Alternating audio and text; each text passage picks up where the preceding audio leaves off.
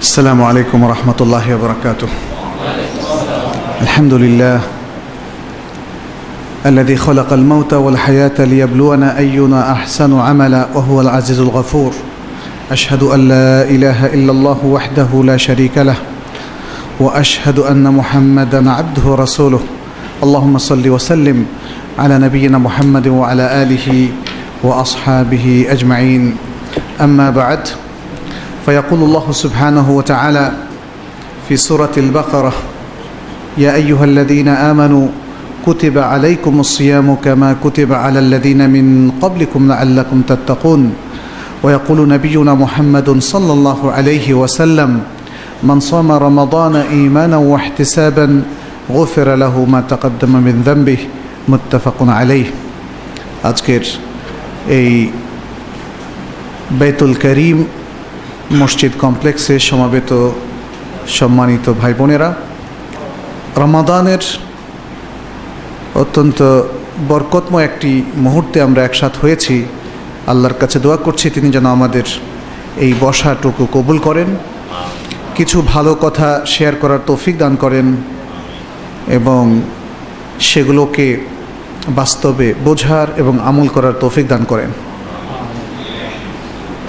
যেহেতু উন্মুক্ত প্রশ্নোত্তর এবং মনে হচ্ছে অনেক বেশি প্রশ্ন, আমরা আর অন্য আলোচনায় না গিয়ে প্রশ্নোত্তর পর্বে সরাসরি প্রবেশ করছি। প্রথম প্রশ্ন, আজকাল ইন্টারনেট ও স্মার্টফোনের কারণে বাসাতে বাচ্চারা নষ্ট হয়ে যাচ্ছে। এ থেকে পরিত্রাণের উপায় কি? ইসলামের যে ইউনিভার্সাল নীতিমালা দেওয়া হয়েছে, এটা শুধু মসজিদের জন্য দেওয়া হয়নি, ব্যক্তির জন্য দেওয়া হয়নি। আলেমদের জন্য দেওয়া হয়নি, সবার জন্য দেওয়া হয়েছে। অতএব আমরা একজন ব্যক্তিকে কি করে নষ্ট হওয়ার হাত থেকে বাঁচাতে পারব, পরিবারকে এবং পরিবারের সদস্যদেরকে কীভাবে বাঁচাতে পারব, সমাজকে, দেশকে, বিশ্বকে কীভাবে বাঁচাতে পারব, ফুল ডেসক্রিপশনই কোরআন এবং সন্ন্যায় দেয়া আছে। এটা ঠিক যে আজকাল নানাবিধ স্কোপ বেড়েছে। এর কারণও আমাদের সামনে স্পষ্ট। সেটি হচ্ছে আসলে ব্যবসায়িক মনোবৃত্তি। ইন্টারনেট এটা বিজ্ঞানের একটা নব আবিষ্কার, যেটা পুরো গোটা পৃথিবীকেই, বরং গোটা বিশ্ব জগৎকে মোটামুটি হাতের মুঠে নিয়ে এসছে। এর আগ পর্যন্ত মনে হয় এত তথ্য প্রবাহ পৃথিবীতে সৃষ্টি হয়নি। স্মার্টফোন, যেটার মাধ্যমে ইন্টারনেট সহ আরও অনেক কিছু করা যায়। এগুলোর ভালো দিকও আছে। কিন্তু ব্যবসায়িক কারণে ব্যবসায়ীরা এর মন্দ দিকটাকে বেশি সম্প্রসারিত করেছে। ইন্টারনেটের মধ্যে ভালোর পাশাপাশি মন্দ ওয়েবসাইট অনেক এবং সেগুলো এখন হাতের কাছেই। আর স্মার্টফোনের কথা যেটা প্রশ্ন এসেছে, তার বদৌলতে নেটটা আরও অ্যাভেলেবল হয়ে গেছে। আমরা এখন দেখি ছোট্ট শিশুর হাতেও স্মার্টফোন। আর বাবারা শখ করে নেটেও সংযোগ স্থাপন করে দেন। এই ছোট্ট স্মার্টফোনের মধ্যে একদিকে যেমন কোরআন, সন্না রাখা যায়, ভালো ভালো বই রাখা যায়, সাথে সাথে অনেক খারাপ কিছুও শেয়ার করা যায়। একটা তো কি বলে যে অ্যাপস আছেই, শেয়ার ইট, না? শেয়ার ইটের মধ্যে সাথে সাথে সব কিছু এছাড়াও আরও অনেকগুলো শেয়ার করার ওয়েব মানে কি বলে যে সফটওয়্যার আছে, যেমন হোয়াটসঅ্যাপ, ভাইপার হ্যাং আউট ইত্যাদি আরও অনেকগুলো। ছবি শেয়ার করা যায়, ভালো কিছু শেয়ার করা যায়, খারাপ কিছু শেয়ার করা যায়, ইত্যাদি। আমাদের আসলে ইসলামের মূল নীতিতে অগ্রসর হওয়া উচিত। যেটা আমি শুরুতেই বলেছি যে ইসলাম সর্বক্ষেত্রেই আমাদেরকে নষ্ট হয়ে যাওয়া থেকে উদ্ধার হওয়ার পথ দেখিয়ে দিয়েছে। এটা তো আমরা সুরা ফাতেহার মধ্যে প্রতিদিনই দোয়া করি এহদিন আসরাতাল মুস্তাকিম। যাই হোক, আমরা স্পেসিফিক কথায় আসি। সেটি হচ্ছে আসলে প্রত্যেকটা জিনিসের ব্যবহার একটা বিধি আছে। একটা হচ্ছে কমন বিধি। একটা ম্যানুয়াল তৈরি করেছেন যে কোনো স্মার্টফোন অথবা যে কোনো ইকুইপমেন্ট যারা তৈরি করছেন, তাদের ম্যানুফ্যাকচারার যারা, তারা একটা ম্যানুয়াল দিয়ে দিয়েছেন সবসময়। আর আরেকটা ম্যানুয়াল দিয়েছে কে? মহান আল্লাহ তালা আল্লাহ তালার একটা ম্যানুয়াল আছে। আনফর্চুনেটলি আমরা শুধু ওই ইকুইপমেন্টের সাথের ম্যানুয়ালটাই পড়ি। কীভাবে কত ধরনের স্কোপ আছে সবগুলো খুঁজে বের করি, কিন্তু আল্লাহর ম্যানুয়ালটা আমরা পড়ি না। আজকে যে সমস্ত শিশু, কিশোর কিংবা তরুণদের হাতে এই ইকুইপমেন্টগুলো চলে গেছে, তারা কি ইসলামের ম্যানুয়ালটা জানে? এটাই হচ্ছে আমাদের সবচেয়ে বড় ট্র্যাজেডি আমাদের প্যারেন্টসরাও কিন্তু তাদের হাতে সে ম্যানুয়ালটা তুলে দেননি। তারা কোরআন পড়তে জানে না, কোরআনে কি বলেছে, কি ইনস্ট্রাকশন তাদেরকে দিয়েছে, কি সিরাতুল মুস্তাকিমের দিকে তাদেরকে গাইড করেছে। এটা কিন্তু তারা জানে না। ফলে আজকের এই বিশাল তথ্য প্রবাহ এবং পাশাপাশি বিভিন্ন যন্ত্রের ব্যবহার, বাসায় গেলে টিভি, স্মার্ট টিভি তারপরে ট্যাব, তাই না? কম্পিউটার তারপরে যে ল্যাপটপ, ইত্যাদি, নানা জিনিসের মধ্যেই কিন্তু আমাদের ফুল কনসেন্ট্রেশন একজন বিখ্যাত কবি আহমদ আল জাসার উনি সৌদি আরবের কবি ছিলেন। আমি যখন মদিনায় প্রথম যাই এটা সম্ভবত এইটটি নাইন অথবা নাইনটিতে তার একটা সাক্ষাৎকার শুনছিলাম। তাকে প্রশ্ন করা হয়েছিল প্রায় অনেকটা সেম প্রশ্নই। বলা হয়েছিল একটু ভিন্ন প্যাটার্নে আর কি, যে আপনি তো একজন এদেশের সেরা কবি, আপনাদের সময় আমরা দেখেছি, আপনি সহ আর অনেকেই আপনাদের অনেক জ্ঞানের পরিধি, অনেক কিছু জানেন, অনেক বড় স্কলার আপনারা হতে পেরেছেন, আপনাদের সাথীরা হতে পেরেছে। কিন্তু আজকের যুগে আপনাদের সমমানের কোনো স্কলার কেন পাওয়া যায় না? অথচ আজকে বিজ্ঞানের বদৌলতে স্কোপ বেড়েছে, সুযোগ সুবিধা বেড়েছে সব কিছুই বেড়েছে। গুরুত্বপূর্ণ প্রশ্ন, এই জন্য একটু সময় নিচ্ছি, কারণ এখানে আসলে মানে গাইডমূলক কিছু কথাবার্তা আছে। তো উনি বললেন যে, দেখেন, আমাদের সময়ে আমাদের ফুল কনসেন্ট্রেশন ছিল তালাবুল আলম সিকিং নলেজ আমরা জ্ঞান অনুসন্ধিৎস ছিলাম, আমরা স্ক্যাটার ছিলাম না। আমরা হয়তো কিছু ব্যায়াম করতাম, খেলাধুলা করতাম, আর বাকি সময়টাই আমরা পড়াশোনা করতাম। কিন্তু আজকে ছেলেপেলেরা তাদের হাতে ফোন গসিপ করছে, পত্রপত্রিকায় সময় নষ্ট করছে টিভিতে সময় নষ্ট করছে নেটে সময় নষ্ট করছে স্টেডিয়ামে দৌড়াচ্ছে খেলার জন্যে। একটা খেলার ক্রেজ ক্রিকেট ফুটবল নানা ধরনের খেলার একটা ক্রেজ তাদের মধ্যে সৃষ্টি হয়েছে। তাহলে এটা ঠিক যে স্কোপ অনেক বেড়েছে, কিন্তু তারা কি সেই স্কোপগুলো ব্যবহার করতে পারছে? না তাদের প্যারেন্টসরা তাদেরকে সে সুযোগ করে দিচ্ছেন, না শিক্ষা প্রতিষ্ঠানগুলোকে সেই প্রশিক্ষণটা দিচ্ছে। তো আজকে আমি দেখেছি অনেক বাবা মা স্মার্টফোন কিংবা ট্যাব কম্পিউটার বাচ্চাদের হাতে তুলে দিচ্ছেন। তারা খুশি যে বাচ্চারা খুব মানে অনেক কিছু তারা শিখছে, তারা আধুনিক মডার্ন যে সায়েন্স এবং টেকনোলজি তার সাথে পরিচিত হচ্ছে।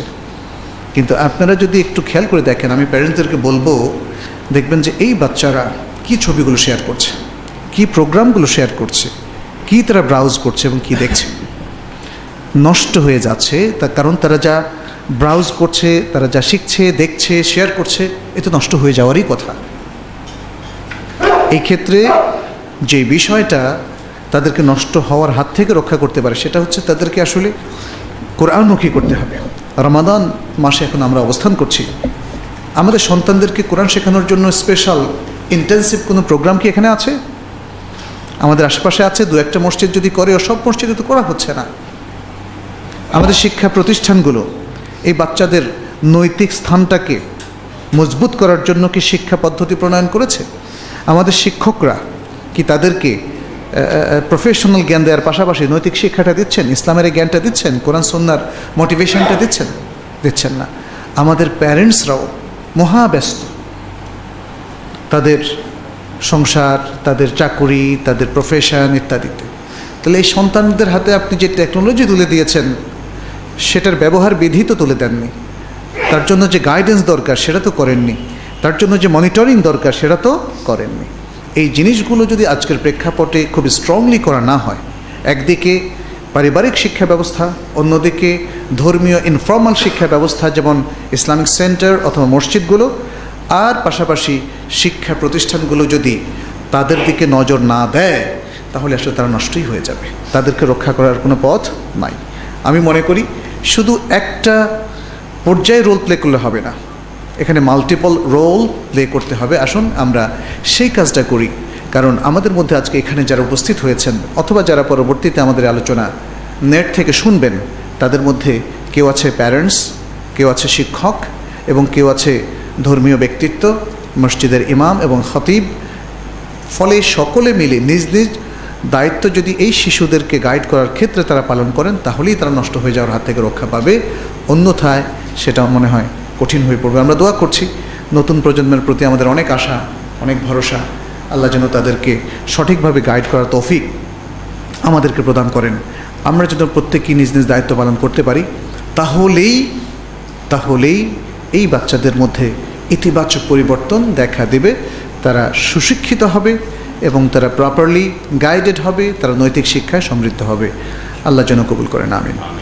একজন বাচ্চা জন্মের পরপরই পিতামাতার কি কি দায়িত্ব, কর্তব্য রয়েছে, আমার বাচ্চাকে আমি বড় আলেম বানাতে চাই, কীভাবে করলে সফল হব? জন্মের পরপর কেন বলছেন?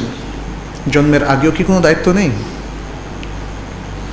জন্মের আগ থেকেই এই দায়িত্বর ব্যাপারে সচেতন হতে হবে। আপনি যদি হন একজন বাবা, তাহলে আপনার বিবাহ করার আগ থেকেই আপনাকে প্রস্তুতি নিতে হবে। ফাদফার বেদাতি দিন, দিনদার স্ত্রী পাওয়ার জন্য ট্রাই করতে হবে প্ল্যান করতে হবে। এরপর সন্তান যখন আসবে, তারও কিছু পূর্ব প্রস্তুতি আছে।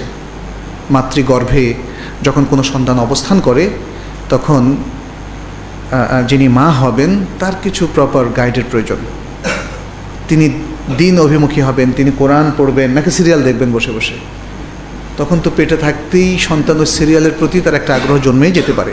কারণ যেভাবে আমরা এখন দেখছি স্কুলের ক্লাস ওয়ান টুর বাচ্চারা কোন চ্যানেলে কি হয় সবই মুখস্থ করে। সুতরাং মার আচরণ তার গর্ভস্থ সন্তানের উপর প্রভাব বিস্তার করে। অতএব প্রস্তুতি জন্মের আগ থেকেই নিতে হবে। এটা একটা বিষয়। আর কিছু সাংসারিক বিষয়ও আছে কিন্তু। আমরা সবসময় ধর্মীয় বিষয়টাকে হাইলাইট করি। অবশ্যই সেটাকে গুরুত্ব দেওয়া উচিত।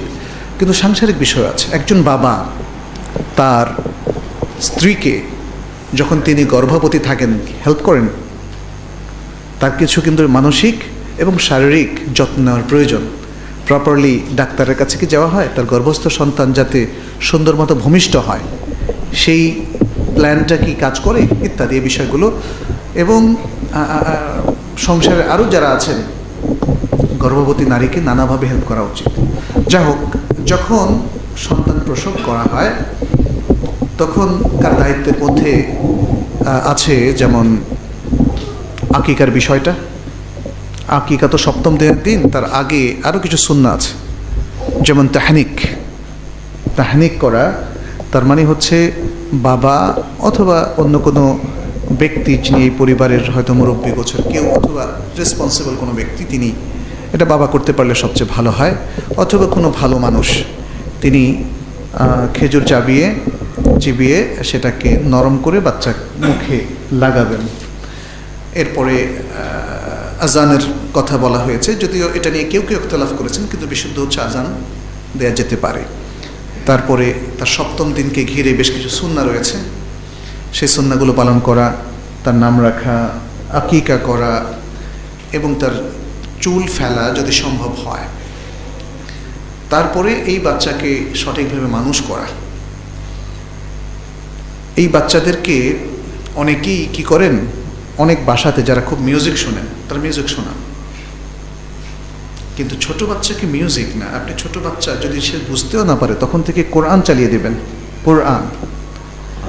শুনতে শুনতে তার কোরআনটা ভালো লাগবে। বড় বয়সও তার একটা প্রভাব তার মধ্যে থাকবে। এই জিনিসগুলো আমরা অনেকে খেয়াল করি না। এইভাবে ধীরে ধীরে তাকে ইসলামিক শিক্ষা নির্ভর একটা সুন্দর জীবনে তাকে প্রবেশ করাতে হবে। আপনাকে শুরু থেকে টার্গেট করতে হবে, সে প্রথম শিখবে কোরআন। এবং সে কোরআন বিশুদ্ধ না দেখেও পড়তে শিখবে। তার অন্য যে কোনো প্রাইমারি এডুকেশনের আগে। আপনারা হয়তো শুনেছেন যে মিশরে পাঁচ থেকে ছয় বছর, সাত বছরের মধ্যেই অধিকাংশ বাচ্চা কোরআন মুখস্থ করে ফেলে। এবং মিশরে আসলে কোরআনের প্রতি সবচেয়ে বেশি গুরুত্ব দেওয়া হয় মুখস্থের প্রতি, যেটা আজহারেও সেটা প্রতীয়মান হয়। মিশরীয় ছাত্রদের যেই সাবজেক্টই তারা পড়ুক না কেন, লোগা পড়ুক, ফেকা পড়ুক বা অন্য যে কোনো সারিয়ার সাবজেক্টে পড়ুক, তাদেরকে হাফেজুল কোরআন হতে হয়। ফলে এই যে একটা ধারা তৈরি হয়েছে, ছোট বাচ্চা বয়স পর্যন্ত তার একটা প্রভাব সৃষ্টি হয়েছে। আমাদের দেশে অন্য ধারা সৃষ্টি হয়েছে। তরুণদের কোরআন পড়তেই হয় না। তাই না? না পড়লে তার শিক্ষা জীবনে এটার কোনো ধরনের বিরূপ প্রতিক্রিয়া পড়ে না বলেই প্রতীয়মান হয়। ফলে বিশাল সংখ্যক তরুণ বা কিশোর, এমনকি শিশুরাও কোরআন পড়াটার প্রতি কোনো গুরুত্ব দেয় না। এটা বিশাল বড় ধরনের ভুল। মুসলিম সন্তানরা যদি কোরআনমুখী না হয়, কোরআন শিক্ষাকে সবচেয়ে বেশি প্রায়োরিটি না দেয়, তাহলে দুনিয়ার শিক্ষা তাদের জন্য সুন্দর হবে না। আপনি বলেছেন যে আমার বাচ্চাকে বড় আলেম বানাতে চাই। তাহলে কোরআন বিমুখ হয়ে বড় আলেম কেমনে হবে? বড় আলেম হওয়ার জন্য কোরআন মুখস্থ করতেই হবে। কোরআন মুখস্থ করা একজন আলেমের জন্য বিশাল প্লাস পয়েন্ট কোরআন মুখস্থ করলে সে মানুষকে আয়াতগুলো সাথে সাথে কোট করে সুরা, আয়াত নাম্বার সহ বলতে পারবে, তাই না? আর কোরআনের মধ্যে আল্লাহ তালা একটা প্রভাব রেখে দিয়েছেন তাথির কোরআন যখন মানুষ বারবার বলতে থাকে আয়াতের পর আয়াত সমস্ত শ্রোতারা, তাই না, বিশেষ মনোযোগের সাথে শুনতে থাকে এবং তারা প্রভাবিত হয়। সুফান আল্লাহ এত জ্ঞান। কোরআনের এমনি একটা তাথির আছে, যিনি পড়েন তার উপরেও পড়ে, যারা শুনে তার উপরেও পড়ে। কোরআন শোনার সাথে যদি বোঝাটা থাকে, কি সুন্দর। কিন্তু এই সিস্টেমগুলো ইনকর্পোরেট করতে হবে। আজকে যদি আমাদের জেনারেল শিক্ষা ব্যবস্থা এটা না থাকে, তাহলে ইনফর্মাল মসজিদ এর মধ্যে একটা শিক্ষা ব্যবস্থা চালু করতে হবে। যাতে পরিবারের সদস্যদেরকে ইনফর্মাল শিক্ষা শিক্ষিত করা যায়, শিশুদেরকেও শিক্ষা দেওয়া যায়। আমি ইন্দোনেশিয়াতে গিয়েছিলাম, সেখানে বেশ কিছু মসজিদ ভিজিট করেছি। প্রত্যেকটা মসজিদেই চমৎকার বাচ্চাদের প্রি স্কুলিং আছে। অনেক বাচ্চা, তিন চারশো বাচ্চা পড়ে।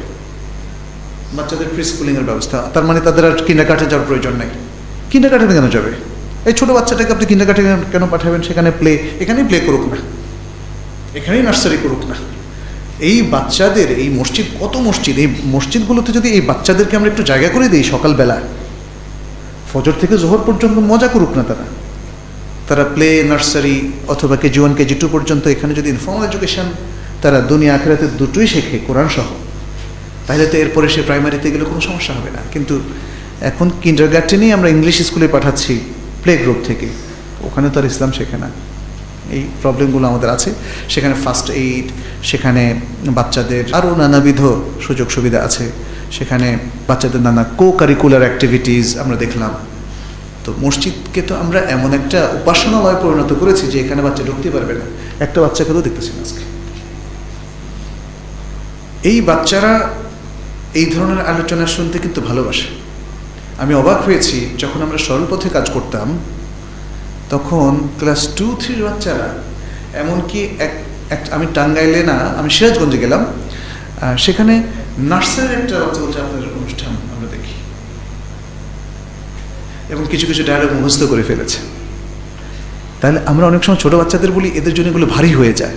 না, ভারী কেন হবে? ওরা মসজিদমুখী হবে মসজিদেরকে আনতে হবে। তো এটা আমাদের জন্য একটা যে বাচ্চাকে আপনি আলেম বানাবেন, কই বাচ্চাকে মসজিদে পাঠাচ্ছেন না কেন? বাচ্চাদেরকে মসজিদে আসার সুযোগ দিতে হবে, তাদেরকে আদব কায়দা শেখাবেন। এর মধ্যে কিছু বাচ্চা দুষ্টামি করব, ওটা সহ্য করবেন। বাচ্চাদের সব কিছু আল্লাহ ক্ষমা করে দিয়েছেন। ও আনি সাবি ইয়াহতালিম। সে বালেগ হওয়া পর্যন্ত তার সব কিছু মাফ। বাচ্চাদেরকে মসজিদে না আনলে মসজিদের প্রতি ভালোবাসা কেমনে জাগবে তার? মসজিদ এখন তো বাইরে যেখানে যান শুধু অন ইসলামিক পরিবেশ। মসজিদের মধ্যেই তো এখন আল্লাহ আল্লাহ রাসুল সাল্লাহ সাল্লামের কথা কোরআন দেখে, টুপি দেখে, দাড়ি দেখে, ইবাদত দেখে সালাদ দেখে তারা এখন তো ইমানি পরিবেশ মসজিদেই পাবে। আপনি সযতনে সমস্ত বাচ্চাদেরকে আপনি ইমানি পরিবেশ থেকে দূরে রেখেছেন। এটা করা যাবে না। আমার মনে হয় সমস্ত বাবা মায়েরা বাচ্চাদেরকে এই ইমানি পরিবেশে আনার ব্যবস্থা করবেন এবং প্ল্যান করবেন। আলিম করার জন্য আসলে একটা প্ল্যান আপনাকে করতে হবে। আমরা যে আলোচনা করলাম তার আলোকে এবং তার বাইরে আরও অনেক সাজেশন আছে। যারা ভালো আলেম, স্কলার তাদের সাথে যোগাযোগ করবেন। তারা আপনাকে কিছু সাজেশন দেবে, সেটা আপনি লিখে রাখবেন ডায়েরিতে সেভাবে বাচ্চাকে রেজ আপ করবেন, তাহলে ইনশাল্লাহ আশা করি এটা কঠিন হবে না। পরিবারের বেশিরভাগই স্টার জলসা দেখতে অভ্যস্ত। এখন ঘরের মধ্যে, অর্থাৎ পরিবারের সদস্যদের মধ্যে দাওয়াতি কাজ করার পন্থা কি? পরিবারের সবার মধ্যে তো দাওয়াতি কাজ করতেই হবে। কারণ আল্লাহ তালা কোরআনে বলে দিয়েছেন, হু আনফুসাকুম ওয়াহলিকুম না হে ইমানদারেরা তোমরা নিজেদেরকে নিজেদের পরিবার পরিজনকে জাহান্নাম থেকে বাঁচাও। তাহলে আপনি বাইরে দাওয়াতি কাজ করবেন না নিজের পরিবারের খবর রাখবেন না, এটা তো হয় না। বাইরেও করবেন এবং নিজের পরিবারে হচ্ছে ফার্স্ট প্রায়োরিটি সুতরাং আপনি পরিবারের সন্তানরা, যদি আপনি অভিভাবক হন তাহলে একটা, আর যদি সন্তান হন তাহলে আরেক রকম।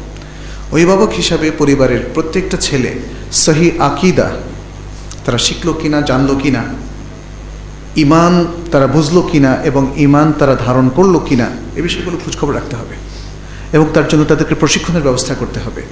বাসায় ভালো মানুষদের, স্কলারদের আনাগোনা বাড়াতে হবে। রিকোয়েস্ট করতে হবে, একজন স্কলার, যদি পাঁচ মিনিটও এসে আমার বাসায় ঢোকেন, থাকেন, একটা নসিহা করে যান, বিশাল ব্যাপার না। এই সুযোগগুলো নিতে হবে। আর আমরা তো আসলে ধর্মটাকে একটা ছোট্ট গণ্ডির মধ্যে আবদ্ধ করে ফেলেছি। যখন কোনো দোয়া কালামের দরকার একজন হুজুর ডেকে নিয়ে আসেন। না, এগুলো এগুলো ইসলামিক ম্যানার্স না। ইসলামিক ম্যানার্স হচ্ছে আপনি সম্মানিত একজন জ্ঞানী লোককে ডেকে নিয়ে আসবেন। যিনি এসে আপনার এখানে ভাড়ায় খেটে কোরআন পড়বেন, তেমন লোকের দরকার নেই। আপনার বাসায় দরকার হচ্ছে জ্ঞানের আলো প্রবেশ করানো, ইসলামের আলো প্রবেশ করানো। সেই জন্য আপনাকে অবশ্যই জ্ঞানী লোকদের সাথে আবরার, সালেহীন, মোত্তাকিন, এই সমস্ত লোকদের সাথে আপনাকে সম্পর্ক বাড়াতে হবে ইন্টারাক্ট করতে হবে, বাসায় তাদের আনাগোনা বেশি হবে।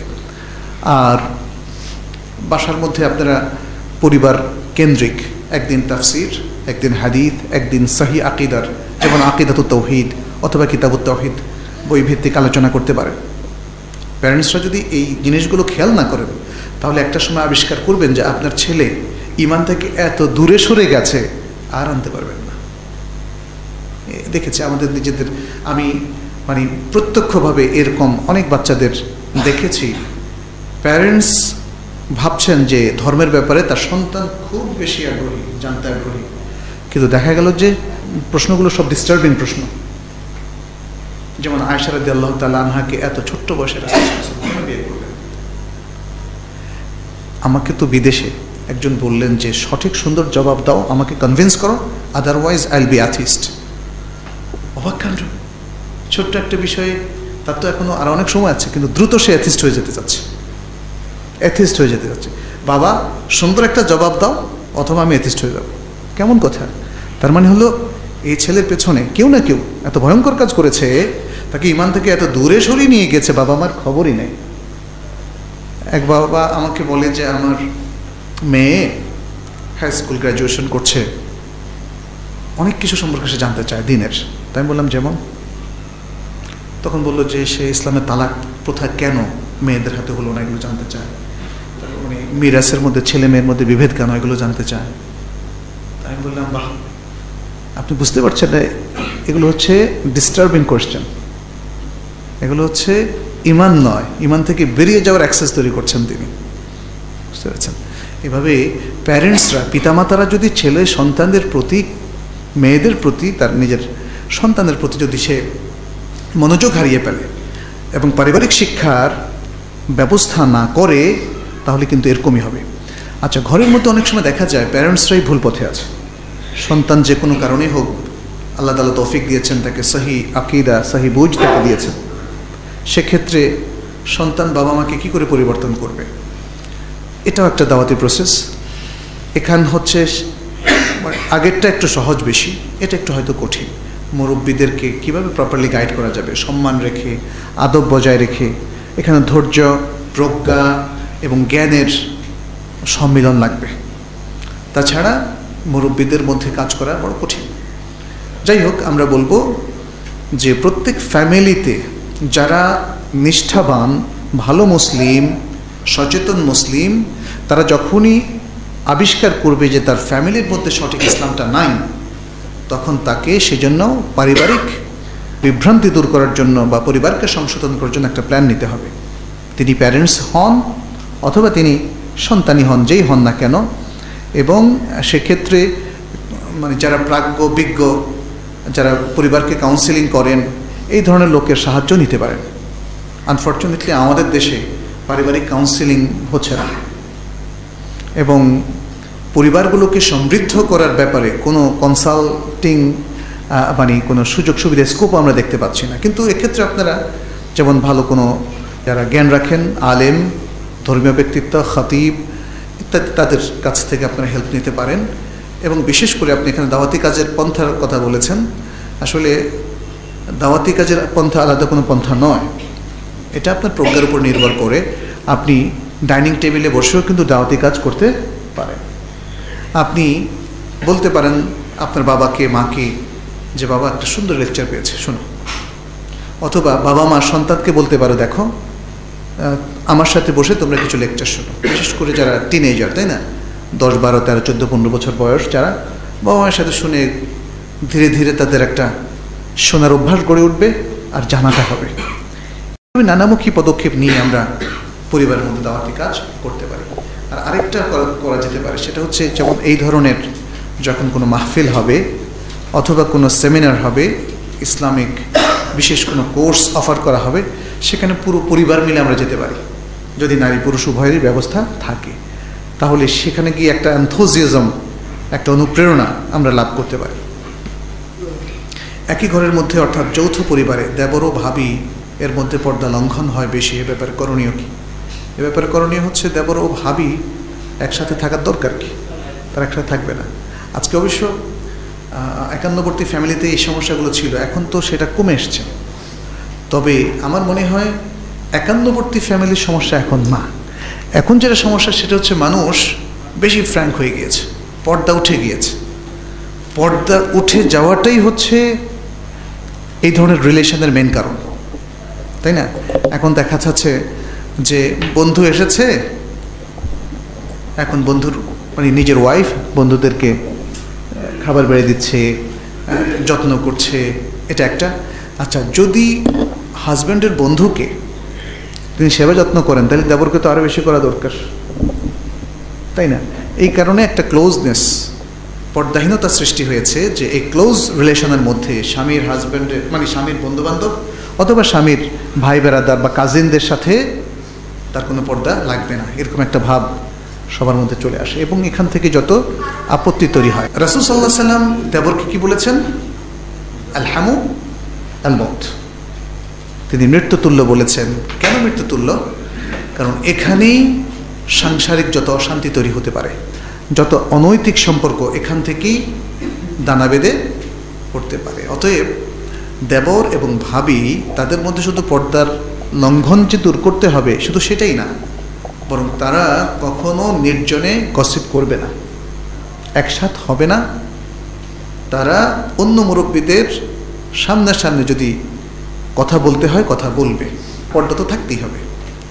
চাচাতো বোন, মামাতো বোন, ফুফাতো বোন এবং ভাইদের মধ্যে প্রায় পর্দার লঙ্ঘন দেখা যায়, এটা তো আমরা বললাম। এদের পর্দা কি কি পরিমাণে করতে হবে? ফুল পরিমাণেই করতে হবে। পর্দা পর্দা কি আমাদের সামাজিক প্রথায় আমরা শুধু বোরকাকে পর্দা বানিয়ে নিয়েছি? অর্থাৎ যখন পর্দানসীন মহিলা তিনি ঘরের বাইরে যাবেন, তখন তিনি ঘরে মানে শরীরে বোরকা চাপাবেন এবং মাথা আর মুখ ঢাকবেন। এই যে আপাদমস্তক যিনি পর্দা করছেন বাইরে যাওয়ার সময়, তিনি কিন্তু এই যে কাজিনদের সাথে স্বামীর আত্মীয়দের সাথে, পুরুষদের সাথে দেখা করছেন ফ্রিকুয়েন্টলি গল্পও করছেন। তার মানে হচ্ছে পর্দার জ্ঞান এবং নলেজ তাকে দেওয়া হয়নি, অথবা তিনি জানেন না, অথবা জানলেও মানেন না। অতএব ভেতরেও পর্দা করতে হবে এবং সেটা অতি সতর্কতার সাথে করতে হবে। বাইরের পর্দা তো করতেই হবে, বাইরে কেউ আপনাকে ঘাটাতে আসবে না। আপনার সাথে স্পেশাল রিলেশন তৈরি করতে আসবে না, কিন্তু ঘরের ভেতরেই আপত্তি দেখা দেবে। নানা ধরনের প্রবলেম ক্রিয়েট হবে, অশান্তি ক্রিয়েট হবে। শেষ পর্যন্ত আপনার সংসারও নষ্ট হবে। এমন কেস আমাদের কাছে অনেক অনেক অনেক আসে। অতএব ঘরের ভেতরে অবশ্যই পর্দা করতে হবে, কথার পর্দা করতে হবে, দেখার পর্দা করতে হবে, শরীরের পর্দা করতে হবে। তা না হলে পর্দাহীনতার জয় হবে এবং পর্দা লঙ্ঘন হবে, ফরজ লঙ্ঘন হবে নারী পুরুষ সবাই পাবে বলে গণ্য হবে। একজন মহিলার পরিপূর্ণ হিজাব বলতে কি বোঝায়? তার শরীরের যে অঙ্গ প্রত্যঙ্গগুলো এবং তার সৌন্দর্যগুলো ঢেকে ঢেকে রাখা প্রয়োজন, সেটা কি বোঝায়? পর্দার আয়াত সোরা আন্নুরের মধ্যে আছে এবং সোরা আল হাজাবের মধ্যে আছে। এই দুটো যে কয়েকটা আয়াত, যেমন তিরিশ, একত্রিশ নম্বর আয়াত সুরা হাজাবের মধ্যেও বেশ কয়েকটা আয়াত এসেছে। এগুলো যদি আমরা পড়ি, তাহলে পর্দা সম্পর্কে ক্লিয়ার আইডিয়া হয়ে যাবে। পর্দাটা শুধু শরীরের পর্দাও না, মনেরও পর্দা আছে এবং চোখেরও পর্দা আছে। চোখের পর্দাটা সুরা আর নূরের মধ্যে স্পষ্ট বলে দিয়েছে, কুল্লিল মিনিন ইয়াগুদ্দুমিন আবসরহিম অকুল্লুল মিনাত ইয়াগুদুদ না মিন আবসরহিন না মমিন নারীদের, পুরুষদেরকে বলে দাও, যেন তারা তাদের দৃষ্টি সংযত রাখে, অর্থাৎ পর্দা করে। সব কিছু দেখে না সব কিছু উন্মুক্ত হলেও আপনি দেখতে পারবেন না। টিভিতে সব কিছু আসে, আপনার বাসায় টিভিতে, এগুলো সব দেখতে পারবেন নাকি? মেয়েরা বিভিন্ন আপত্তিকর পোশাক পরে চলাফেরা করে, তার দিকে আপনি চোখ তুলে তাকাবেন? তাকানো উচিত নয়। ঠিক তেমনি আল্লাহ তালা বলছেন যে, মোমেন নারীদেরকে বলে দাও, তারা যেন তাদের দৃষ্টিশক্তিকে সংযত রাখে, নিচু রাখে, অর্থাৎ চোখের পর্দা করে। আপনি যদি বোরকাও করেন বোরকা দিয়ে তো মানে হয়তো পাতলা কাপড় তাদের চোখের সামনে ব্যবহার করেন আর যারা মুখ খুলে রাখেন দ্বিতীয় অপশনে আমল করে, তাহলে তারা তো চোখ দিয়ে সরাসরি দেখতে পাচ্ছে। তাহলে চোখকে যদি সংযোগ মানে সংযত করা না হয়, তাহলে তো ফুল পর্দা হচ্ছে না। তাহলে এটা হলো চোখের পর্দার কথা আমরা বললাম। শরীরের পর্দা, চোখের পর্দা, আর হলো মনের পর্দা। মনের পর্দাটাও অনেকে হয়তো বুঝেন না। হাদিসে যখন বা কোরআনে যখন পর্দার কথা বলা হয়েছে, তাহলে অবশ্য মনের পর্দাটাও এখানে ইনক্লুডেড হবে। কারণ আপনি পর্দা করলেন সব কিছুই মেনটেন করলেন, কিন্তু অবৈধ প্রণয় করলেন। মনের পর্দাটা হলো, এটা কি জায়েজ? যে পর্দা করে এভরিথিং জায়েজ। আমাদের অনেকের মধ্যে একটা মানে ধারণা তৈরি হয়েছে যে হিজাবি নারীরা যদি সিনেমায় আসে, তাহলে এটা ইসলামিক সিনেমা হয়ে যায়। এটা কি ঠিক? নারীদের পার্টিসিপেশন পুরুষের সাথে একসাথে, এটা কখনো ইসলামিক হতে পারে না। অতএব হিজাবটা শরীরে করতে হবে, চোখে করতে হবে, মনে করতে হবে, সৌন্দর্যকে ঢাকতে হবে। কথারও পর্দা আছে, সেটাও কোরআনে এসেছে। ওলা তখদানা লাহু বিল কৌল এবং মানে পুরুষদের উদ্দেশ্যে খুব নরম ইনিবিনিয়ে কথা বলা যাবে না। নারীরা ইনিবিনিয়ে কথা বলবে না। এবং পুরুষও হয়তো একজন নারীর সাথে কথা বলছে, আর তার সাথে এত সুন্দর করে কথা বলা শুরু করল। মানে দুটো নিষিদ্ধ। সাধারণত নারীদের মধ্যে এরকম একটা প্রবণতা বেশি, এই জন্য নারীদেরকে অ্যাড্রেস করা হয়েছে।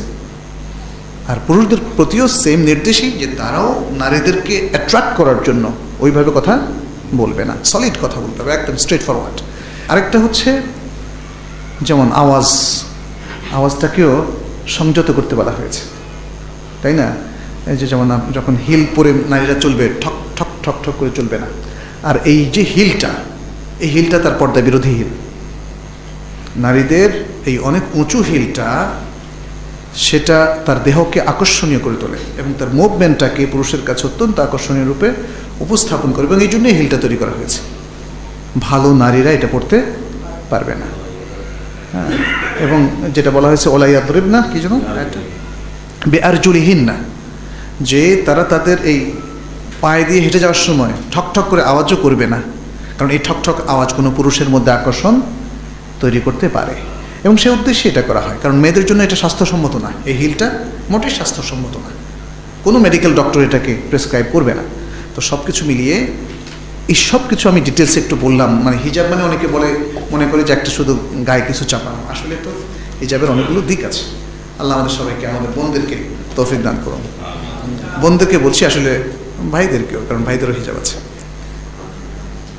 অনেক সময় আমাদের দেশে তথাকথিত উচ্চশিক্ষিত মানুষ আলেমদের মূল্য দিতে চায় না। এটা থেকে আমাদের সমাজ কীভাবে মুক্তি পেতে পারে? আলেমদের মূল্য তো আল্লাহ রাসুলের কাছে আছে। ইন্নামা ইয়াকশাল্লাহ মিন ইবাদিহিল উলামা। আল্লাহকে সবচেয়ে বেশি ভয় করে আলেমগণ। কারণ আল্লাহরা জান মানে আলেমরা জানে। আপনি এখানে অনেক লোক আছে, হয়তো আমি চিনি না, তাই না? তাহলে আমার কাছে সবাই সমান। কিন্তু যদি জানি যে উনি খুব গুরুত্বপূর্ণ। অনেক সময় হয় না, নানা কারণে গুরুত্বপূর্ণ হয়ে উঠতে পারে। তাইলে একটু তাকে সম্মান বেশি করতে হবে তাদের লেগে যাবে ইত্যাদি এই জানাটা আমার আচরণকে পরিবর্তন করে দেবে। আল্লাহ, এই যে আল্লাহর আসমা, সিফাত, এগুলো যারা জানেন, তারা আল্লাহ শক্তি সম্পর্কে জানেন। তাহলে তার একরকম আমল হবে। আর যে আল্লাহ সম্পর্কে কিচ্ছু জানে না, সে ডমকেয়ার কারণ আল্লাহ কি করবেন, না করবেন তাকে নিয়ে কেমতে আল্লাহ কি দাপট দেখাবেন, কি নিয়ন্ত্রণ করবেন, এবং সবার যে কঠিন বিচারের ব্যবস্থা করবেন, এটা সম্পর্কে সে গাফেল, সে জানে না। ফলে সে আল্লাহকে ভয়ও পায় না। আলেমদের অনেক মর্যাদা কোরআনে দেওয়া হয়েছে কুলহালি আস্তাবিল্লাদিনা আলামুনা উল্লাদিনা লাই আলাম বলো, যে জানে আর যে জানে না সে কি সমান? আলেম মানে হচ্ছে নলেজেবল এলেম মানে নলেজ আলেম মানে নলেজেবল আনফর্চুনেটলি আমাদের দেশে নলেজেবল ব্যক্তি হলেই মানে তাকে যে আলেম বলা হয় তা না। নলেজেবল না, এমন ব্যক্তিদেরকে অনেক সময় আলেম হিসেবে ট্রিট করা হয়। এটা একটা সমস্যা তৈরি করেছে। এই জন্য অনেক মানুষ মনে করে আলেমদের জ্ঞান কম।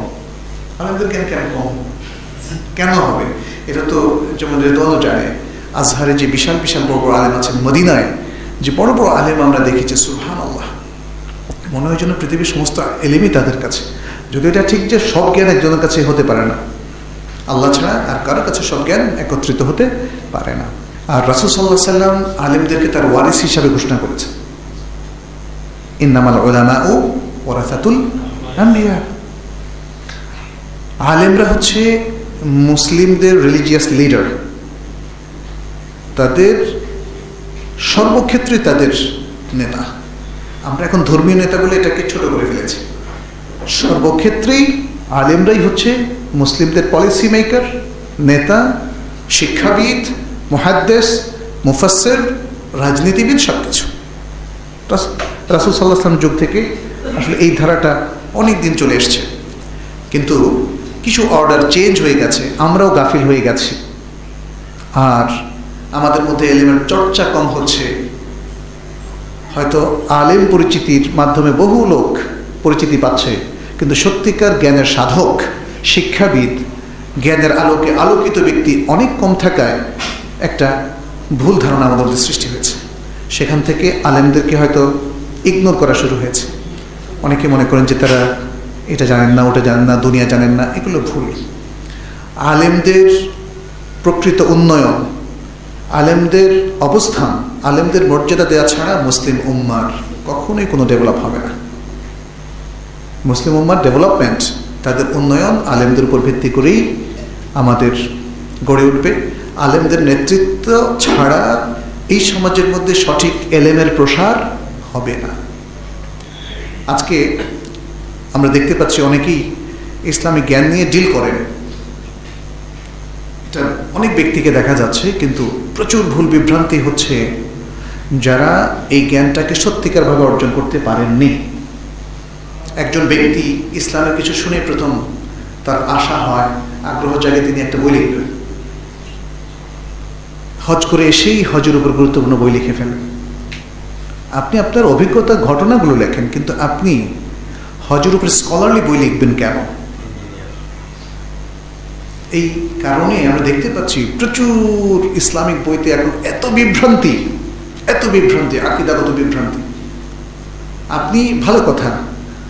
আপনি ইমান, আকিদার মধ্যে এসেছেন, ভালো কথা। প্র্যাকটিসিং হয়েছেন, কিন্তু আপনাকে বই লিখতে হবে কেন? আপনাকে বই কেন লিখতে হবে? আমি রোগ ব্যাধি সম্পর্কে কিছু পড়াশোনা করলে মেডিকেল সায়েন্সের বই লিখে ফেলব নাকি? আমি যদি কোনো বিল্ডিং কনস্ট্রাকশনের সাথে জড়িত হই, দেখলাম যে একটা বিল্ডিং তো কন্ট্রাক্টরের সাথে আর ইঞ্জিনিয়ার সাথে থেকে দেখলাম কেমনে বানায়। বাস, এবার একটা বই লিখে ফেলি আর্কিটেকচারের উপরে। হবে? এগুলো আমরা ডিসকারেজ করছি। আসলে ডিসকারেজ করছি। আপনি হয়তো বলবেন, আলেমরা তো লেখে না। তা আলেমদেরকে দিয়ে লেখা। আলেমদেরকে পৃষ্ঠপোষকতা দেয় এক্সপার্টদেরকে দিয়ে আপনাদেরকে বই লেখাতে হবে। কারণ ইতোমধ্যে প্রচুর জঞ্জাল তৈরি হয়েছে প্রবলেম তৈরি হয়েছে। যারা এক্সপার্ট নন, তাদের হাতে এই সমস্ত বই লেখা হওয়ার কারণে। আর মূল কারণ আরেকটা, আলেমদের মূল্য দেয়। না মানুষ বলে, আলেমরা কাজ করছেন আমরা কাজ করব। না। আলেম শ্রেণীকে পৃষ্ঠপোষকতা দিতে হবে। তাদেরকে নেতৃত্বের আসনে নিয়ে আসতে হবে। তাদেরকে সমৃদ্ধ হওয়ার সুযোগ করে দিতে হবে। তাহলেই দেখবেন এখানে উত্তরণ ঘটবে। আপনি যদি নিজেকে আলেম হিসাবে চিহ্নিত করেন, সত্যিকারভাবে আলেম হলেন না, তাহলে ওই গ্যাপ আপনাকে দ্বারা পূরণ হবে না। অতএব আমরা বলব, যে আসুন, আমরা এলেমের মর্যাদা দিই, আলেমের মর্যাদা দিই, এবং আলেমের নেতৃত্ব আমরা মেনে নিই। যে কোনো ফরজ শেষে ইমাম সাহেব কি মুসল্লিদেরকে নিয়ে হাত তুলে মোনাজাত করতে পারবে? রসুল্লাহ সাল্লাহ সাল্লাম থেকে যেটা সহিভাবে এসেছে সেটি হচ্ছে তিনি মুসল্লিদেরকে নিয়ে একসাথে জমাতবদ্ধ কোনো মোনাজাত করেন তাহলে সুন্নাটা কি? সুন্নাটা হচ্ছে আল আদকার আকিবাস সালাবাত এখানে কি আছে অনেক মসজিদে দেখলাম যে টাঙানো আছে। রাসুল সাল্লাহ সাল্লামের সুন্না হচ্ছে সালাতের পরপর ইমাম যেমন আস্তাকফিরুল্লাহ পড়বেন, তেকবীরের কথাও কোনো কোনো রেওয়াতে এসেছে। তারপরে তিনি আল্লাহ সালাম সালাম মুক্তেদিরাও পড়তে পারে তারপরে আরও যে সমস্ত আদকারগুলো আছে اللهم لا مانع لما أعطيت ولا معطي لما منعت ولا ينفع ذا الجد منك الجد اللهم أعني على ذكرك وشكرك وحسن عبادتك لا إله إلا الله وحده لا شريك له له الملك وله الحمد يحيي ويميت وهو على كل شيء قدير لا إله إلا الله ولا نعبد إلا إياه لا إله إلا الله مخلص له الدين ولو كره الكافرون এরকম আমরা তো জানি দোয়ার বইগুলোতে মুসলিমের মধ্যে আছে এগুলো হচ্ছে সুন্না মানে একজন হয়তো বলতে পারে যে আমরা তো মোনাজাত করছি খারাপ কিছু তো করতেছি না আর মোনাজাত ভালো কথাই বলছি আল্লাহর কাছে দোয়া করছি সালাতে পরে দোয়া কবুলের সময় সমস্যাটা কোথায় সমস্যাটা হচ্ছে আমাদের দেশের যে কোনো মসজিদে গেলে আপনি সমস্যাটা বুঝবেন সমস্যাটা কি? কারণ এই মোনাজাতকে রিপ্লেস করে সুন্নাকে খেয়ে ফেলেছেন আপনি। সুন্নাকে আপনি ডিলিট করে দিয়েছেন। যেই কাজটা রাসুল্লাহ সাল্লাহ সাল্লাম থেকে সহি হাদিসে প্রমাণিত কোনো সুন্নাকে ডিলিট করে দেয় অথবা রিমুভ করে দেয়, তাহলে নিশ্চিত বলা যায় সেটা বেদা আল্লাহর কাছে হাত তুলে দোয়া করাটা কোনো ভুল নয়, খারাপও কিছু নয়। আপনি অন্য সময় করেন। কিন্তু আপনার এই সুন্নাটাকে কেন রিপ্লেস করলেন? এমন একটা কাজ দিয়ে যেটা রাসুল সাল্লাহ আসলাম জীবনে একবারও করেননি। মোনাজাত মানে মুসল্লিদেরকে নিয়ে একসাথে মোনাজাত করা। যুক্তিটা এখানে, এটা আমাদেরকে বুঝতে হবে। যেই মুসলিমরা এই ছোটোখাটো বিষয়গুলোতে সতর্ক, বেদাত তাদের মধ্যে কখনো ঢুকতে পারে না। অসতর্কতার কারণেই নানা ধরনের বেদাত আমাদেরকে ঢুকে, আমাদের মধ্যে ঢুকে পড়েছে। মসজিদ ভিত্তিক বেদা সালাতের আগের বেদা সালাতের পরের বেদা আজানের আগের বেদা আদানের পরেই তো দূরত পড়বে। আজানের আগে কেন দূরত পড়ছে? রসুল সাল্লাহ সাল্লাম কবর জিয়ারতের বিধান বলে দিয়েছেন না? কিন্তু আজকে কবরে কেন মোমবাতি জ্বালানো হচ্ছে? কবরে কেন ওরস করা হচ্ছে? ওরস কেন কবরে করবে? তাই না? কবরে কেন মানুষ তফ করবে? কবরে কেন মানুষ চেষ্টা করবে? কবরওয়ালার কাছে কেন মানুষ চাইবে? অতএব সতর্ক মুসলিম অবশ্যই সে ছোটোখাটো প্রত্যেকটা ব্যাপারে তার যে প্রিয় হাবিব, প্রিয় নবী মাহমদ সাল্লাহ তাকে অনুসরণ করবে আমরা এর থেকে বেশিও করব না, এর থেকে কমও করব না বেশ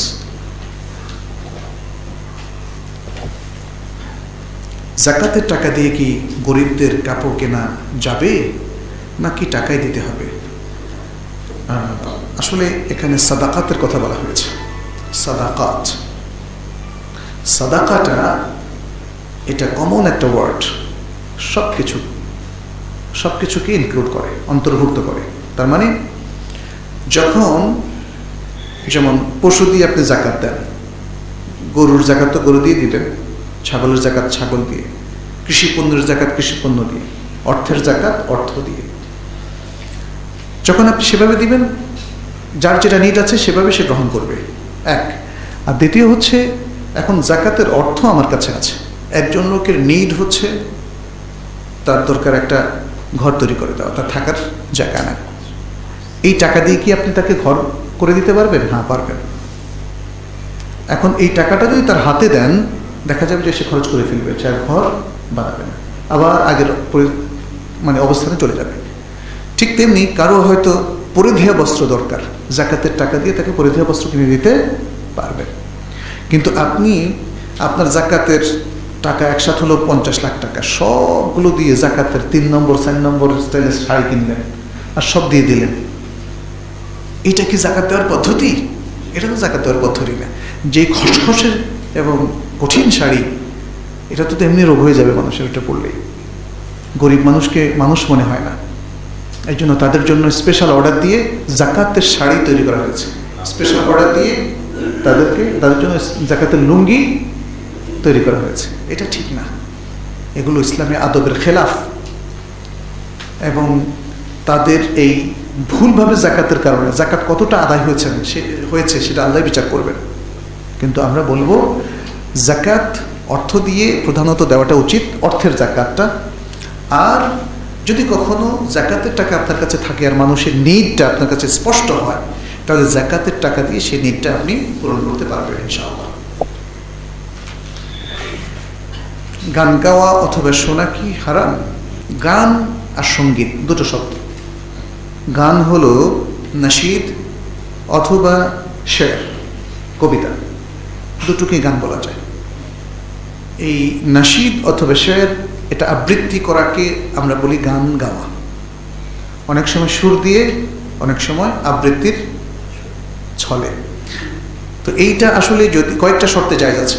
এক পুরুষরা নারীদেরটা শুনবে না, নারীরা পুরুষদেরটা শুনবে না। তারা নিজ নিজ বলয়ে গাইবে। ভাষাটা শালীন হতে হবে, ইসলামিক হতে হবে। ইসলাম বিরোধীও নয়, কোনো ধরনের অশ্লীলতা থাকতে পারবে না অবহিত প্রণয়ের দিকে উজ্জীবিত করতে পারবে না। কারণ হাসান বিন সাবেদ রাদিয়াল্লাহ তাল আনহু, তিনি অনেক কবিতা এবং গান লিখতেন। রাসুল সাল্লাহ সাল্লাম তাকে পারমিশন দিয়েছিলেন।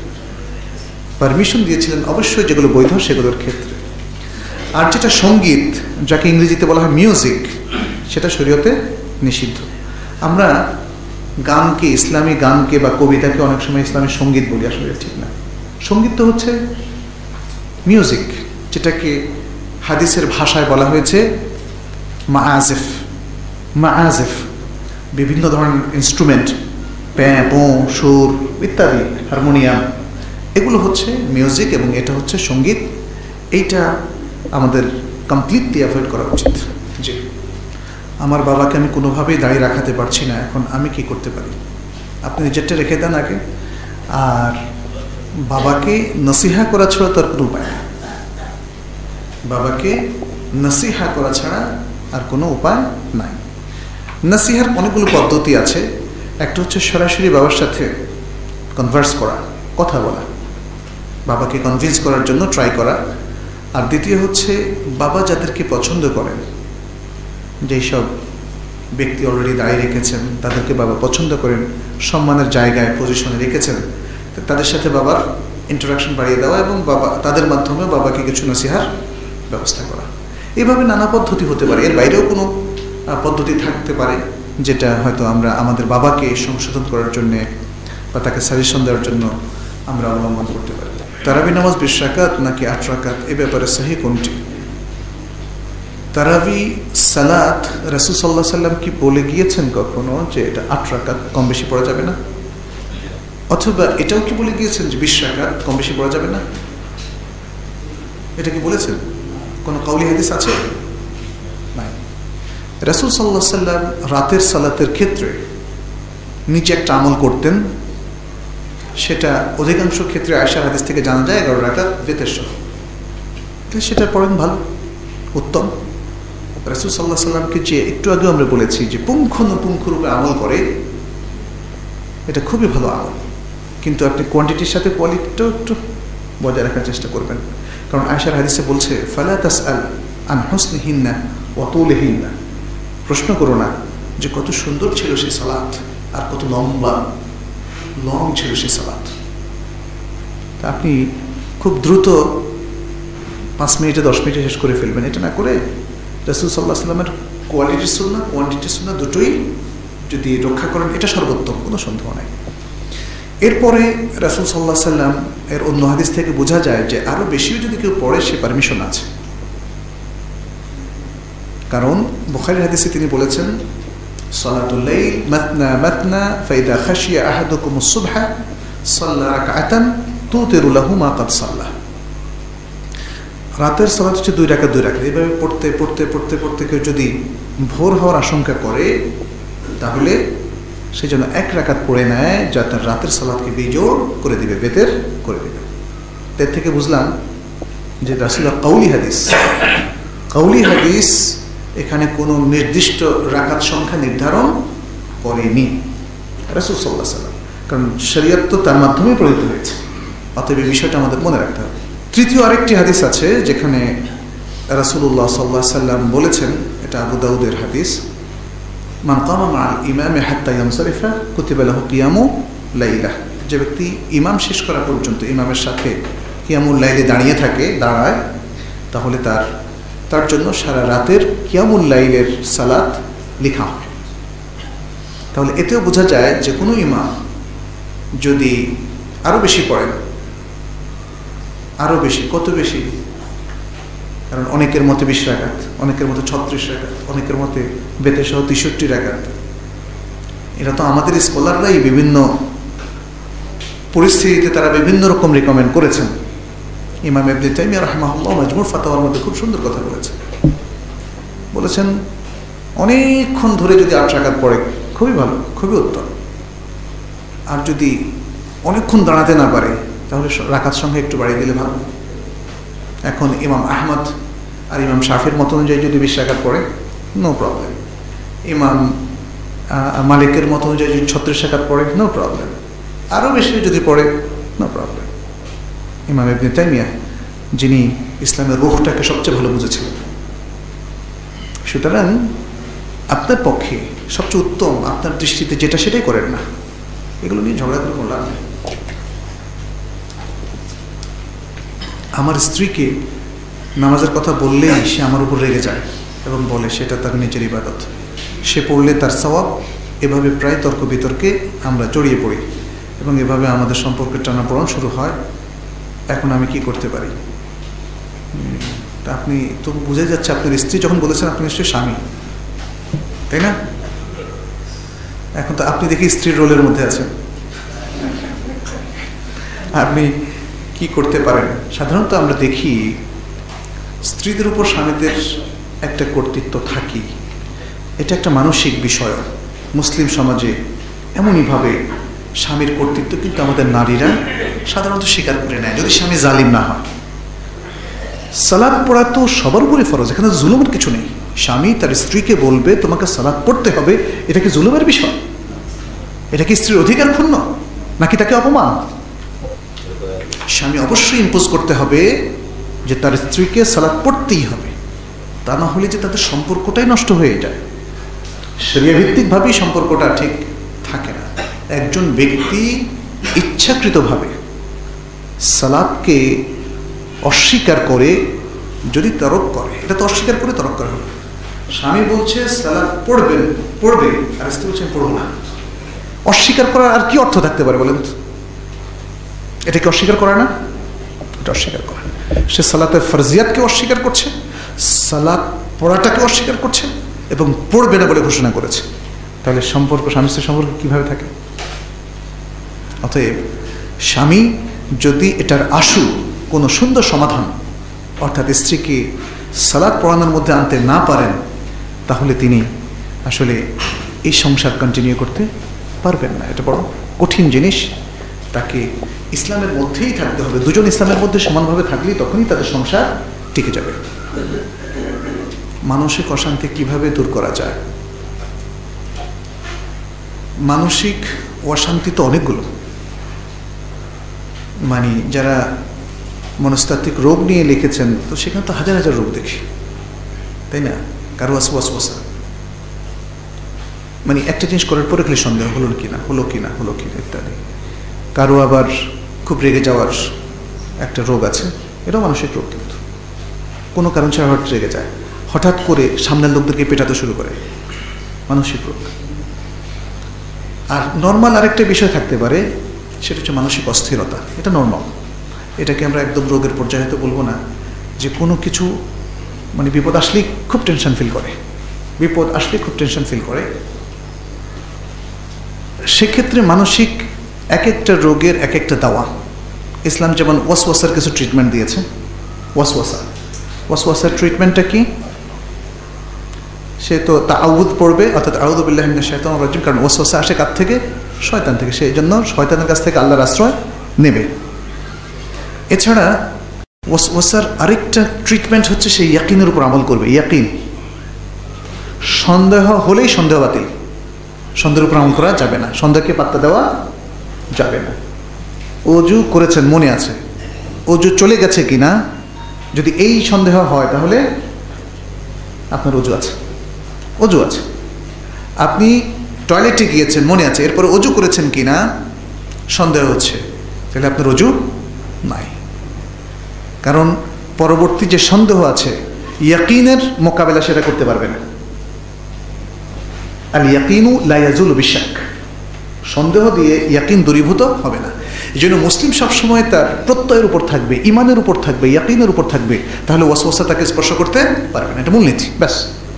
এই জন্য দেখেন সালাতের মধ্যে তিন রাকাত পড়েছেন কি চার রাকাত পড়েছেন? ইয়াকিন কোনটা? তিন রাকাত। চার রাকাত পড়েছেন কিনা সন্দেহ? সন্দেহ দূর করবেন। চার রাকাত আবার পড়ে নেবেন, চতুর্থ রাকাত, আর শেষে এইভাবে ট্রিটমেন্ট করেছে। আচ্ছা আর যখন অস্থিরতা দেখা দিবে মানসিক, তখন সালাদ পড়বেন। ওয়াস্তাইনু বিসসাবরি ওয়াসসালাহ ওয়া ইন্নাহা লাকাবীরাতুন ইল্লা আলাল খাশিঈন। এটা একটা আর রাসূল সাল্লাল্লাহু সাল্লাম যখনই তার কোনো অস্থিরতা দেখা দিত, সাথে সাথে তিনি সালাতের দিকে মনোনিবেশ করতেন আর বেলালকে বলতেন আরে হ্যাঁ বিহা ইয়া বেলাল। বেলাল সালাদ দিয়ে আমাদের প্রশান্তি দাও, আমাদের প্রশান্তি দাও। তাহলে মানসিক অশান্তি দূর করার জন্য সালাতের প্রশান্তি যদি আপনি নিতে পারেন, তাহলেই সেটা সম্ভব। আর মানসিক অশান্তি আরও থাকতে পারে। সেগুলোর জন্য আলাদা ট্রিটমেন্ট আছে কাউন্সেলিংয়ের প্রয়োজন। কোরআন তেলাতের মাধ্যমে একটা মানুষ মানসিক প্রশান্তি পেতে পারে। আলা বেদিক্রিল্লাহি তৎমা ইন্নাল কলুব। জেনে রাখো যে আল্লাহকে স্মরণ করলেই যার মধ্যে কোরআন তেলাওত অন্যতম, তাহলে মানুষের অন্তরটা প্রশান্ত হয়, তার অশান্তি দূর হয়। সাহারিতে মানুষকে সজাগ করার জন্য মসজিদ থেকে মাইকে ডাকা যাবে কি? মসজিদের মাইকটা রেস্ট্রিক্টেড থাকা উচিত। রাসুল সাল্লাহ সাল্লাম মাইকে যেমন হারানো জিনিসের ঘোষণা দিতে নিষেধ করেছেন।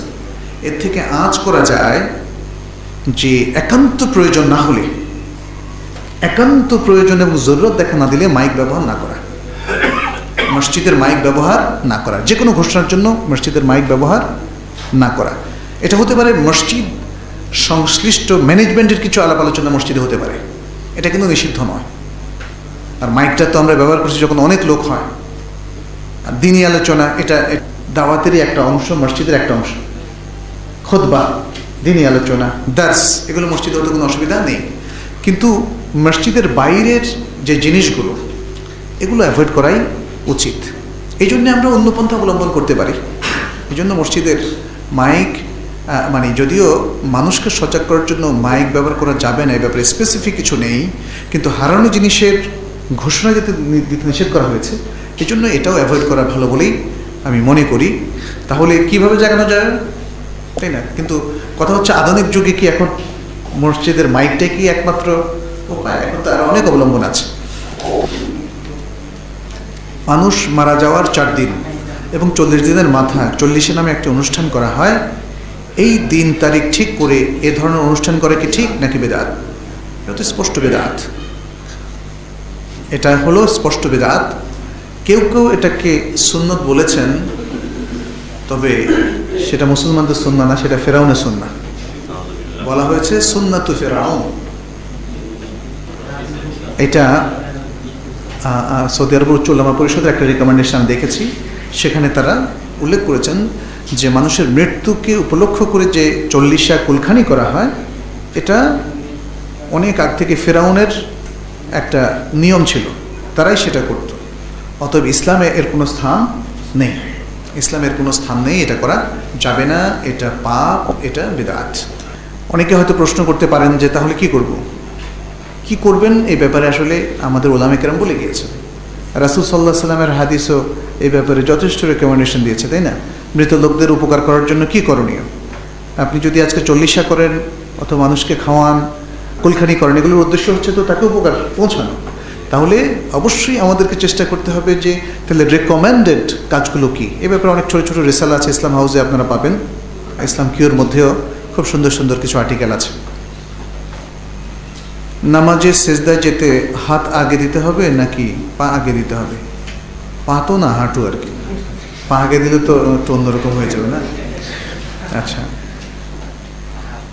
এইটা একটা হাদিসের ব্যাখ্যা আসলে। বলা হচ্ছে উটের মতো না বসতে। এখন উট কার মতো বসে? উট কি পিছনের দুটো পা দিয়ে আগে বসে, নাকি সামনের দুটো পা ভেঙে আগে বসে? উটের জন্য বা চতুষ্পদ যন্ত্রের জন্য সামনের দুটো পা হচ্ছে হাত, আর পেছনের দুটো পা হলো পা। তো এখন এটা নিয়ে আসলে আমি দেখলাম যে হিজাজের একটা ব্যাখ্যা, আবার জর্ডান কিংবা ওই দিকের আরেকটা ব্যাখ্যা। হিজাজের ব্যাখ্যাটা হচ্ছে আগে আগে হাঁটু যাবে, তারপরে হাত। শেখ সালিবিন সহ অনেকেই বলেছেন, এবং এ প্রসঙ্গে তাদের অনেককেই দেখেছি, কেউ কেউ বলেছেন যে আমাদের এলাকার উট এভাবেই বসে। আর যারা বলেছেন যে আগে হাত যাবে, পরে হাঁটু, যেমন শেখ আলবানী রাহমাহুল্লাহ, হাদিসের একই হাদিসের ব্যাখ্যা, তারা বলেছেন যে তাদের এলাকার আর এভাবেই বসে। তো যাই হোক, বিষয়টা দেখা যাচ্ছে যে প্রত্যেকের ইজতেহাদের উপর নির্ভরশীল। এটা নিয়ে শেখ সালিবিন ওসেমিনও বাড়াবাড়ি করতে নিষেধ করেছেন। যে যার মতো আমি করুক কোনো অসুবিধা নেই। কোনো অসুবিধা নেই। কথা হচ্ছে যে হাদিসকে সঠিকভাবে বোঝার চেষ্টা করতে হবে। এরপরে যে বুঝটা আসে আমাদের সে আলোকে আমরা আমল করব। ইমান ভঙ্গের কারণগুলো কী কী? ইমান ইমান ভঙ্গের তো অনেকগুলো কারণ আছে। কেউ কমন আইটেমগুলো উল্লেখ করে এটাকে দশটার মধ্যে উল্লেখ করেছেন। যেমন শেখ মাহমদ ইবন আব্দুল ওয়াহাব, কেউ এটাকে আরও অনেকগুলো উল্লেখ করেছেন। অর্থাৎ শাখা প্রশাখাগত ইমামের ইমান ভঙ্গকারী বিষয়গুলোকে। প্রধানতম যে বিষয়গুলো, সেগুলো আমরা এখানে আলোচনা করছি। এক নম্বর হচ্ছে শেখ শেখ শেরকের সাথে থাকবে কুফর।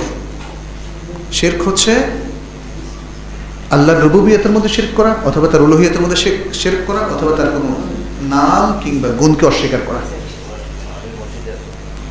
হলো শেরকের খুব সংক্ষিপ্ততম অর্থ। এভাবে আল্লাহর সাথে আর কাউকে অংশীদার করা তার রুববিয়াতের ক্ষেত্রে অথবা ইবাদতের ক্ষেত্রে তাহলে সে শিরক করলে মানুষের ইমান আর ইমান থাকবে না। এবং সে কথাটাও আল্লাহ তালা কোরআনে বহুবার বলেছেন, শিরকের উপর আলোচনা কিন্তু একটা দীর্ঘ আলোচনা মানে বিষয়। আল কোরআনে বেশ কয়েকটা বিষয় নিয়ে ব্যাপক আলোচনা হয়েছে, যেমন ইমান একটা, তৌহিদ, শেরক, কুফর এই বিষয়গুলো তাকোয়া এই বিষয়গুলো আল কোরআনের প্রচুর, শত শত আয়াত। একটা আয়াত শুধু বলি ইন আল্লাহ ইয়াকফিরু আন ইউশরাকা বিহি ওয়া ইয়াকফিরু মা দুনা যালিকা লিমান আল্লাহ তাআলা তার সাথে শরীক করাকে কখনোই ক্ষমা করবেন না, এছাড়া আর যে কোনো পাপকে তিনি ক্ষমা করবেন তার মানে হচ্ছে শিরিক হচ্ছে একবারুল কাবায়ের, এর মানে এটা একটা শিরিক কমিট করলেই পুরো ইমানটা ধ্বংস হয়ে যায়। দ্বিতীয় হচ্ছে কুফর কুফর মানে হচ্ছে আল্লাহকে অস্বীকার করা অথবা আল্লাহর কোনো বিধানকে অস্বীকার করা, আল্লাহর ওয়াহিকে অস্বীকার করা, এটা একটা কমন আইটেম সকল শির্ক আলটিমেটলি কুফর হয়ে যায়। তবে সব কুফর শিরিক নাও হতে পারে। সব কুফর শিরিক নাও হতে পারে। এই দুটো ইমান ভঙ্গের কারণ। এছাড়াও আরও আছে, যদি কেউ আল্লাহর অবতীর্ণ কোনো বিধানের প্রতি সন্দেহ পোষণ করে যেমন কোরআন আল্লাহর নাজেলকৃত গ্রন্থ কিনা, মোহাম্মদ সাল্লাহ সাল্লাম আল্লাহর নবী কিনা, তাহলে এটা তার ইমানকে ভেঙে ফেলবে। যদি কেউ আল্লাহ তালার ওহির কোনো বিধানকে ইস্তেহজা করে, উপহাস করে, তাহলেও সে ইমান থেকে বের হয়ে যাবে। যেমন সে কোরআনের প্রতি কটুবাক্য বলল, উপহাস করে বাজে কথা বলল, অথবা আল্লাহ নবী সাল্লাহ সাল্লামকে গালিগালাজ করল তাকে হীন করল, অপমান করল, আল্লাহকে অপমান করল, অথবা তিরস্কার করল, এগুলো হচ্ছে ইস্তেহজা বিদ্দিন। তাহলে তার ইমান ভঙ্গ হয়ে যাবে। যদি কেউ বিশ্বাস করে যে আল্লাহ যা দিয়েছেন, যে বিধান দিয়েছেন, যে ওয়াহি দিয়েছেন, এটাই আমাদের জন্য সবচেয়ে শিরোধার্য। তবে এটা ছাড়া আমি অন্যটাও মানতে পারব। অথবা আল্লাহর বিধানও মানা যাবে, আর আমার নিজস্ব বিধান অথবা মানব মতবাদও মানা যাবে। অথবা আল্লাহর বিধানের চাইতে মানব বিধানই বৈজ্ঞানিক মতবাদগুলোই অনেক উত্তম। এই তিনটাই তাকে ইমান থেকে বের করে দেবে। তো এভাবে ইমানের ভঙ্গের আরও অনেকগুলো কারণ আছে। আমরা যেহেতু প্রশ্নের উত্তর দিচ্ছি এই জন্য প্রধানতম কিছু কারণ বললাম। এই জিনিসগুলো আমাদের মনে রাখতে হবে। আর ছোটোখাটো আরও যে বিষয়গুলো বলছে, কোনো না কোনোভাবে এগুলোরই সেগুলো অন্তর্ভুক্ত। যেমন, যদি কেউ আল্লাহর পাশাপাশি আর কাউকে একই পরিমাণ ভয় করে, যদি কেউ আল্লাহর পাশাপাশি আর কাউকে একই পরিমাণ মহাব্বত করে, তাহলে এগুলো আসলে শিল্পের মধ্যে চলে যাবে। এগুলো শিল্পের মধ্যে চলে যাবে। ইত্যাদি বাচ্চাদের কপালে অনেকে নজর লাগবে ভেবে কালো টিপ দিয়ে থাকেন, এটা দেওয়া যাবে কি না এটা একটা কুসংস্কারের মধ্যে পড়ে। কালো টিপ তাগা বাঁধা তারপরে তাবিজ ঝুলানো এগুলো ইসলামের মধ্যে নেই। বরং নজর লাগা থেকে বাঁচার জন্য বেশ কিছু দোয়া আমাদেরকে শিখিয়ে দিয়েছে না? রোকিয়া শিখিয়ে দিয়েছে সকাল সন্ধ্যা রাতকার শিখিয়ে দিয়েছে। আমরা আসল ট্রিটমেন্টটুকু না নিয়ে সবসময় নকলটা পছন্দ করি। হ্যাঁ, যে কারণে মানে অনেকের ধারণা হচ্ছে যে চেহারা খুব সুন্দর একটা বাচ্চা তাই না? এখন তার চেহারা যদি একটা টিপ দেই, তাহলে সর্বপ্রথম দৃষ্টি পড়বে গিয়ে তার ওই টিপে। সুতরাং নজরটা টিপে লাগলে অসুবিধা নেই, এটা তো মুছেই যাবে, এটা ধ্বংস হইলে অসুবিধা নেই। কিন্তু তার চেহারাটা যেন ঠিক থাকে, অথবা তার এগুলো সব যুক্তির কথা এবং এগুলোর সাথে আসলে বাস্তবের কোনো মিল নেই। নজর থেকে বাঁচার জন্য তার দোয়াই এবং রুকিয়াই যথেষ্ট। সালাতে দাঁড়ানোর সময় পায়ের সাথে পা লাগিয়ে ও কাঁধের সাথে কাঁধ মিলিয়ে দাঁড়ানো কতটা জরুরি, একটু বলবেন কি? অনেক জরুরি। পায়ের সাথে পা, কাঁধের সাথে কাঁধ। স্বাভাবিকভাবে যতটা লাগে। স্বাভাবিকভাবে যতটা লাগে। দুটো পায়ের মাঝখানে জায়গা না রাখা। এটা রাসুলসাল্লাহ নির্দেশ। সতুল খালাল। দ্বারা সেটাই বোঝানো হচ্ছে যে মাঝখানের ফাঁক বন্ধ করতে হবে। তারাসু, ওয়াস্তাকিমু, ইস্তাউ। এই যে কাতার সোজা করা, মাঝখানের ফাঁক বন্ধ করা ওয়ালা তাখতালিফু ফাতাখতালিফা কুলুবুকুম। অনেকগুলো হাদিসের ভাষা একসাথে আমি বলছি। তাহলে তোমরা এক অন্যের থেকে আগো পিছু হয়েও না।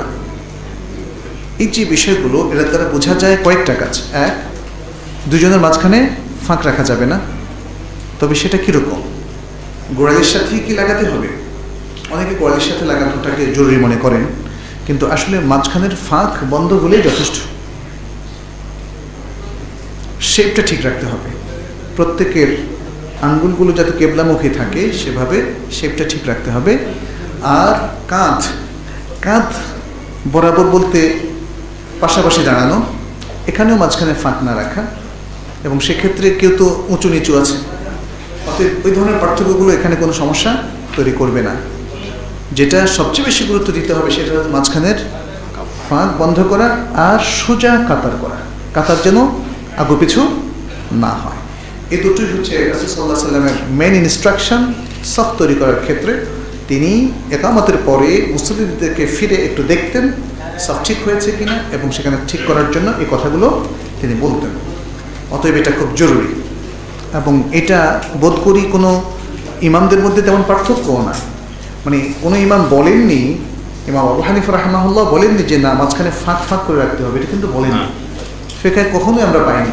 কিন্তু আমি জানি না কী কারণের জন্য আমাদের দেশের মুসল্লিয়ানি কেরাম তারা মাঝখানে ফাঁক রাখা খুব পছন্দ করেন?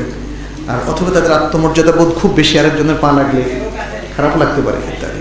কিন্তু সালাতের মধ্যে আমরা আল্লাহর দিনহীন বান্দা হয়ে যাই, খুশু খুশু চলে আসে। আমাদের ভুলে যাওয়া উচিত কে ধনী, কে গরিব। আমার পাশে যিনি দাঁড়াচ্ছেন, তিনি হতে পারেন দিনমজুর আপনি হতে পারেন সচিব। তাতে কিছু চাই আসে না। সবাই এখানে সমান। অতএব অহংকার আমাদের বর্জন করা উচিত। পায়ের সাথে পা মিলিয়ে আত্মমর্যাদার যদি কোনো আত্মগর্ব থাকে, সেটাও বিসর্জন দেওয়া উচিত। অমুসলিমদের কাছে দাওয়াতি কাজের পদ্ধতিটা কি? মুসলিমদের দাওয়াত আর অমুসলিমদের দাওয়াতের মধ্যে অবশ্যই কিছু পার্থক্য থাকবে। অমুসলিমদের দাওয়াতের পদ্ধতিটা রাসুল সাল্লাহ সাল্লাম মহাদিবনে জবাল রাদি আল্লাহ তালকে শিখিয়ে দিয়েছিলেন, তাই না?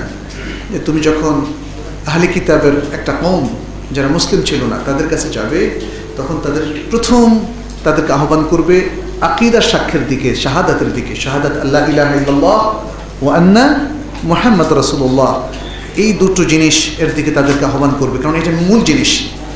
এই শাহাদাত বাণী উচ্চারণ করার মধ্য দিয়ে তারা দিনের মধ্যে প্রবেশ করে। শাহাদাত বাণী ছাড়া তো তার আর ভালো কাজের কোনো মূল্য নেই। ফলে তাদেরকে এই কালিমার দিকে তাদেরকে দাওয়াত দিতে হবে। এই কালিমায় তাদেরকে কনভিন্স করতে হবে এবং তারা যদি সেটা মেনে নেয়, তখন তাদেরকে সালাতের দিকে আহ্বান করতে হবে সালাদ শেখাতে হবে।